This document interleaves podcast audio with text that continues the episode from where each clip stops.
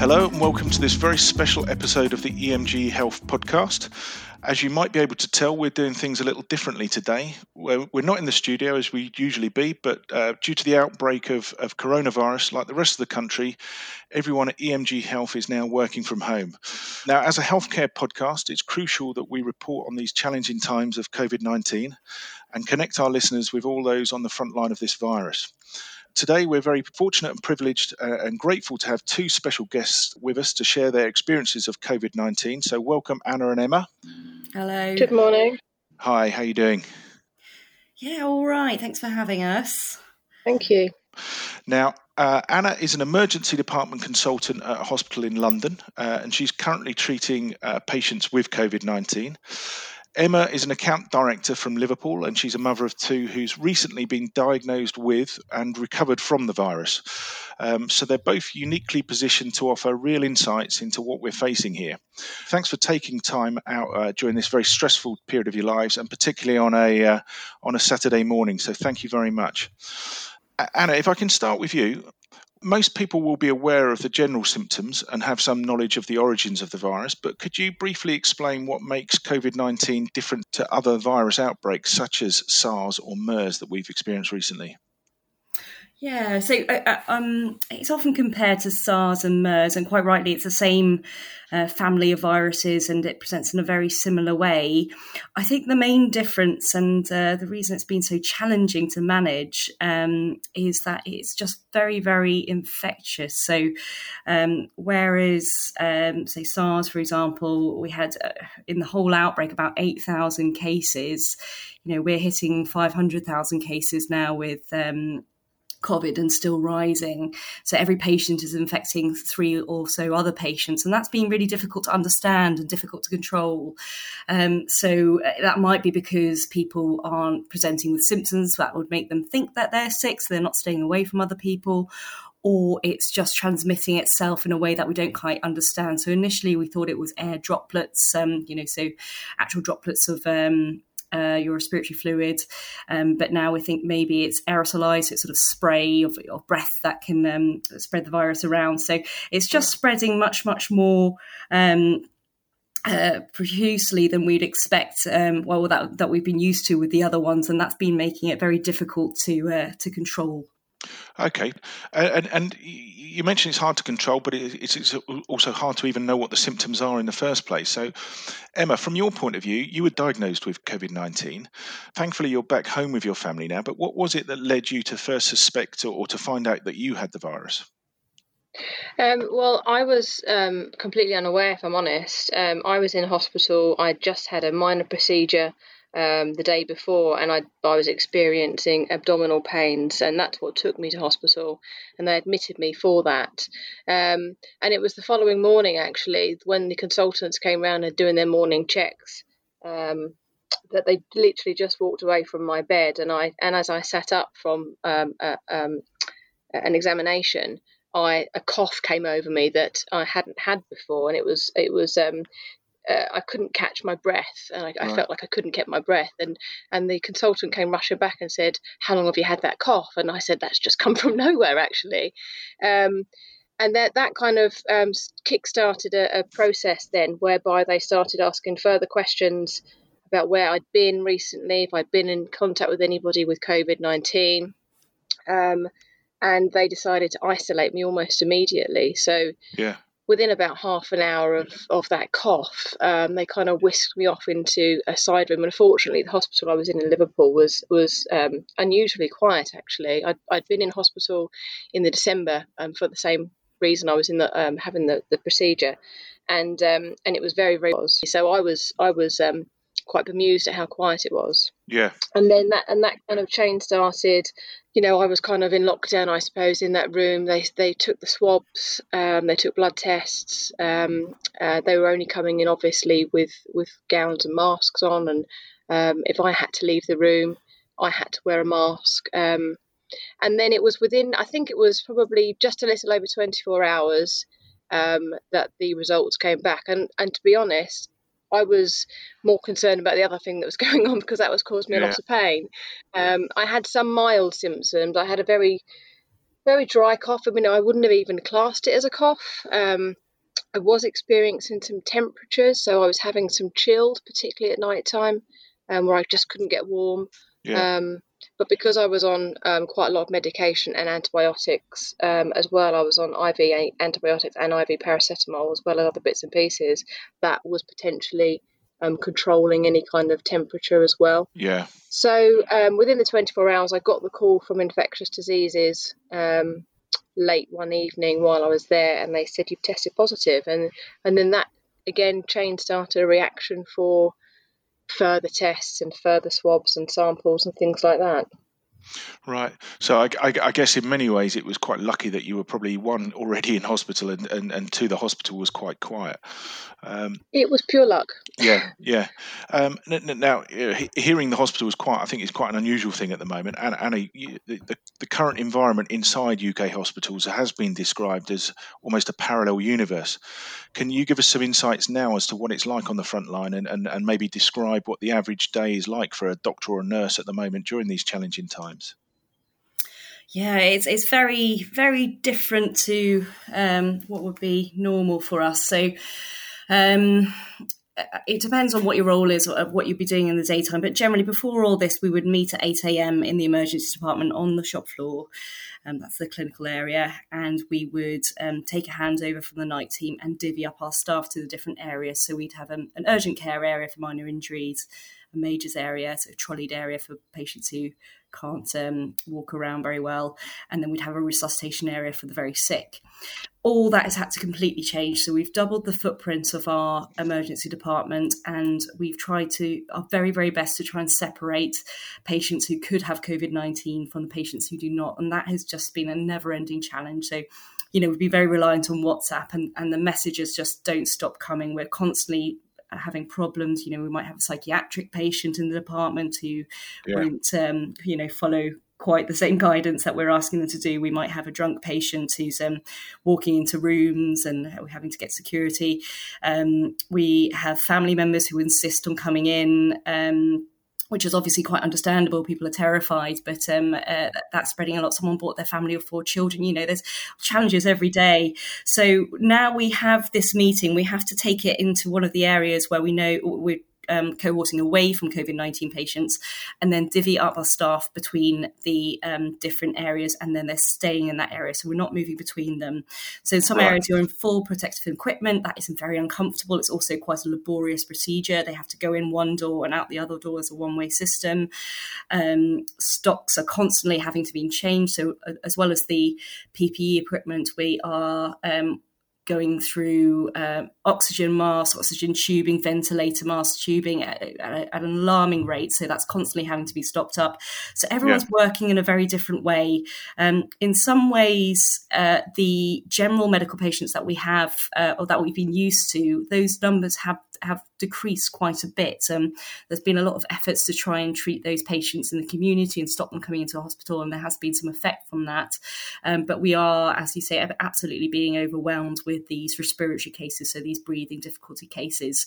And some of the COVID-19 patients are presenting in ways that you wouldn't immediately associate. So, for example, an elderly person who has a fall, and then we just suddenly realise as we explore it a little bit more that they do have COVID-19, and they'll be in an area with other vulnerable patients, and then we have to think again. So it's just a constant challenge.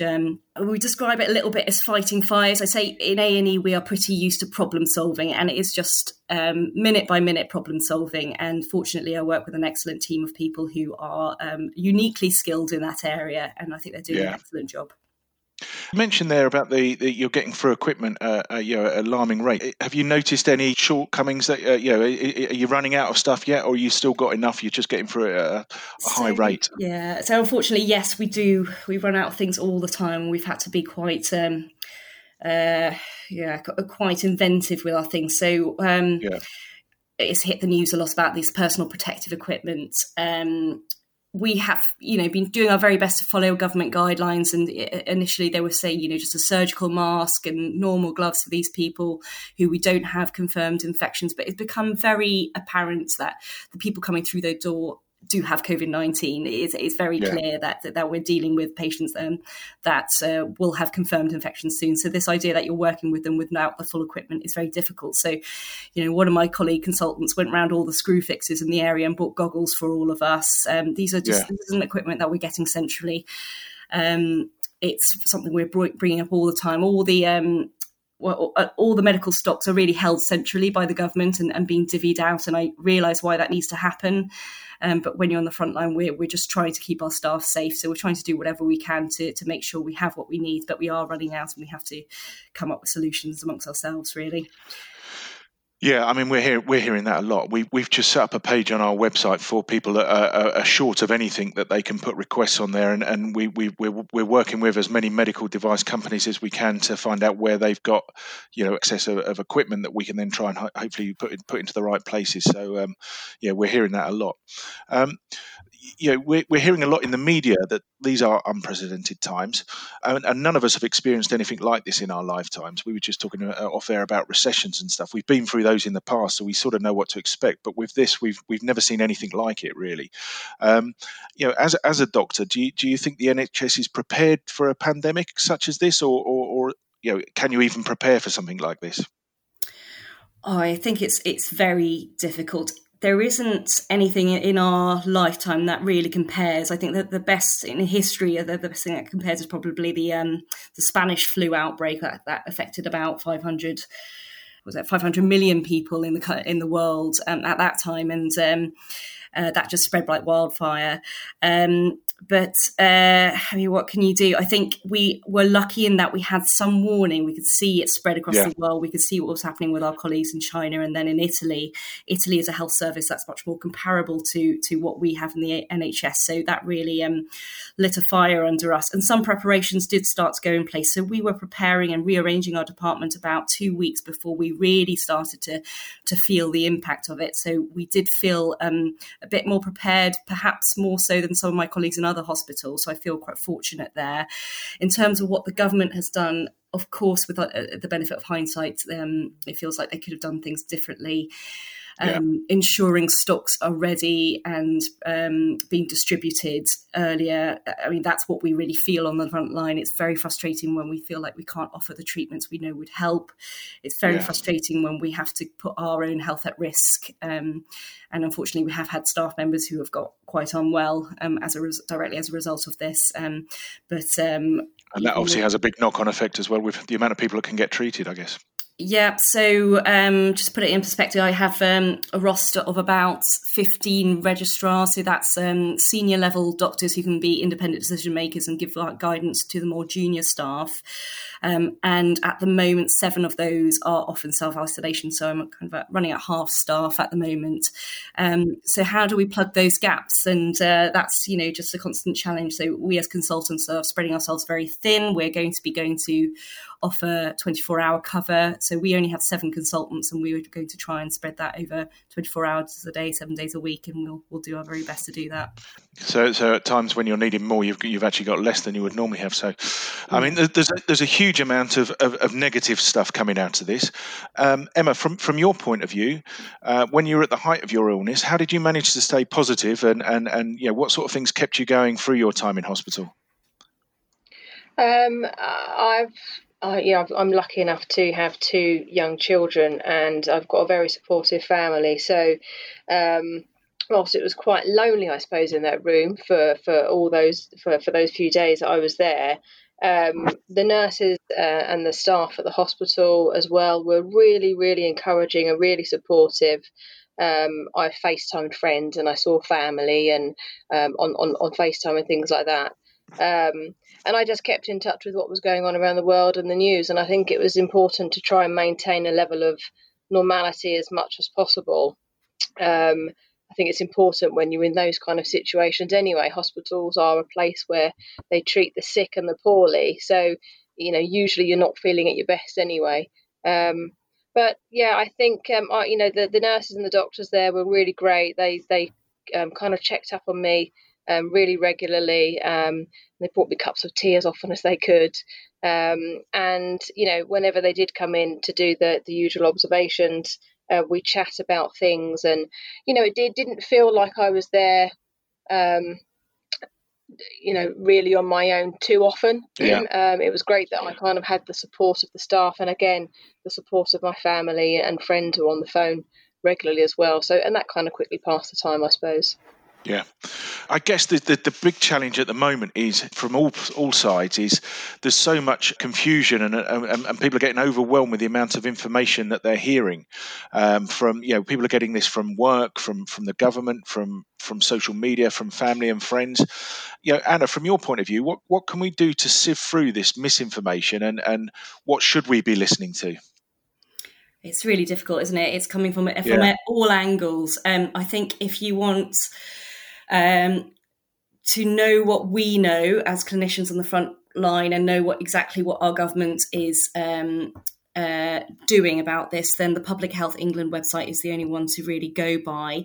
There are other health information websites, the WHO, the CDC, but they may not be following exactly the same processes that we are in the UK. So I think for people in the UK, if they want advice about what to do, the NHS website or the Public Health England website are the main resources to get sort of unbiased and up-to-date information. Brilliant. Okay. As I said, there is a huge amount of stuff being covered out there, but a question for both of you. Is there anything from your personal experiences that you feel isn't being covered in the media and probably should be getting more exposure and airtime than it is that you think might be able to help? So from my point of view, there's two things really. People still don't understand that hospital might not be the best place to go for this. In particular, there's a lot of people who are still coming and trying to get tested. Now, that might be because the initial strategy was to test as many people as possible and isolate them in the community. That changed quite a while ago. I'm not saying it's necessarily right, but we do not have the capacity to test everyone at the moment. We are just testing people in the hospital. And so these people who are approaching the hospital and asking to be tested because they have some of the symptoms or sometimes in some cases no symptoms, they are putting themselves at risk, and then they go home on public transport having been to quite an infectious area. So that really worries me. So I wish there was a little bit more information about that out there. The other thing, and it's quite an uncomfortable subject, is for years now there's been a bit of an unrealistic expectation about what we can do for our frail and more elderly relatives and more elderly patients. And there's an expectation amongst family members in particular that we do, as they would put it, do everything for this patient. So I wouldn't put it that way. Yeah. And that's put them on ventilators, jump on their chest if their heart stops.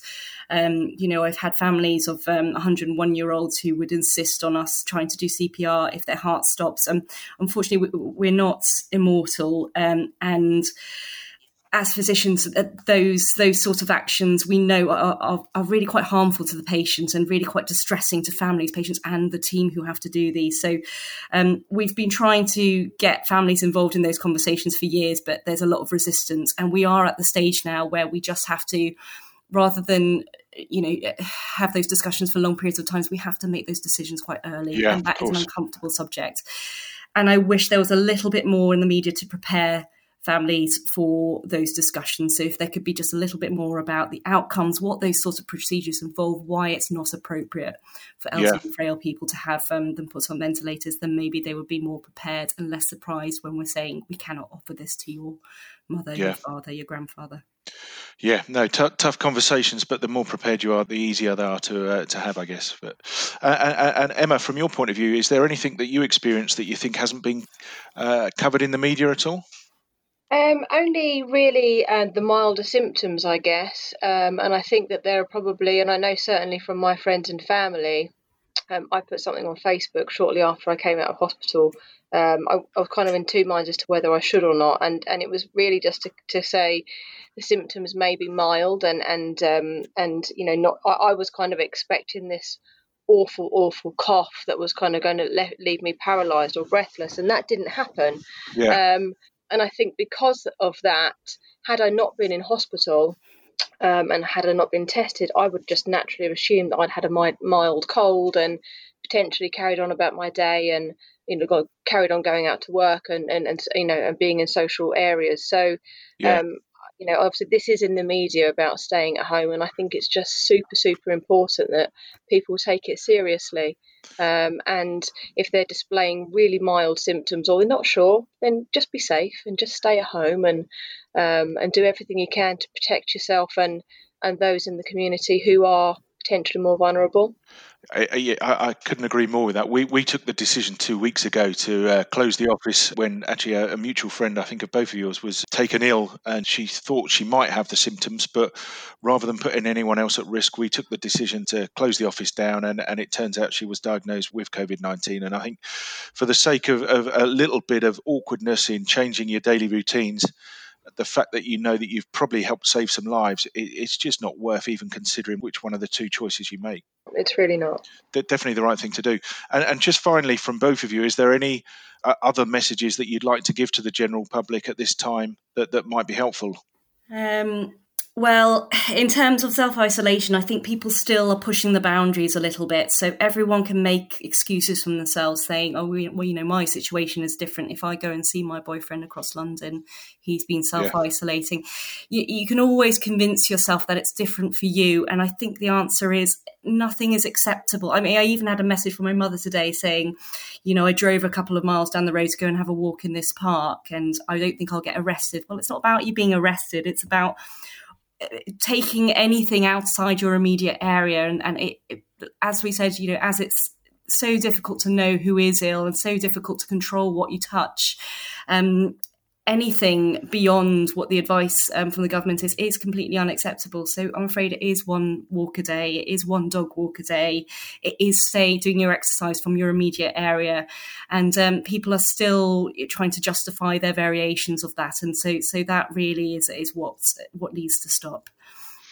The way I'm looking at this is you know, if I found out I was the person that had given it to one of my close family members, or anyone for that matter, but particularly a close family member, and they died of it, how bad would I feel then? Is it worth taking that risk? And the answer is obviously no, it's just not worth it.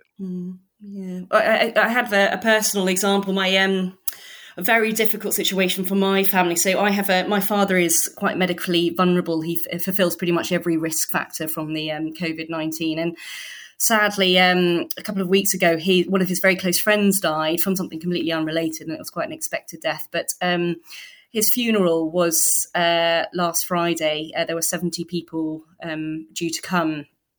And it was as the self-isolation advice had hit the media.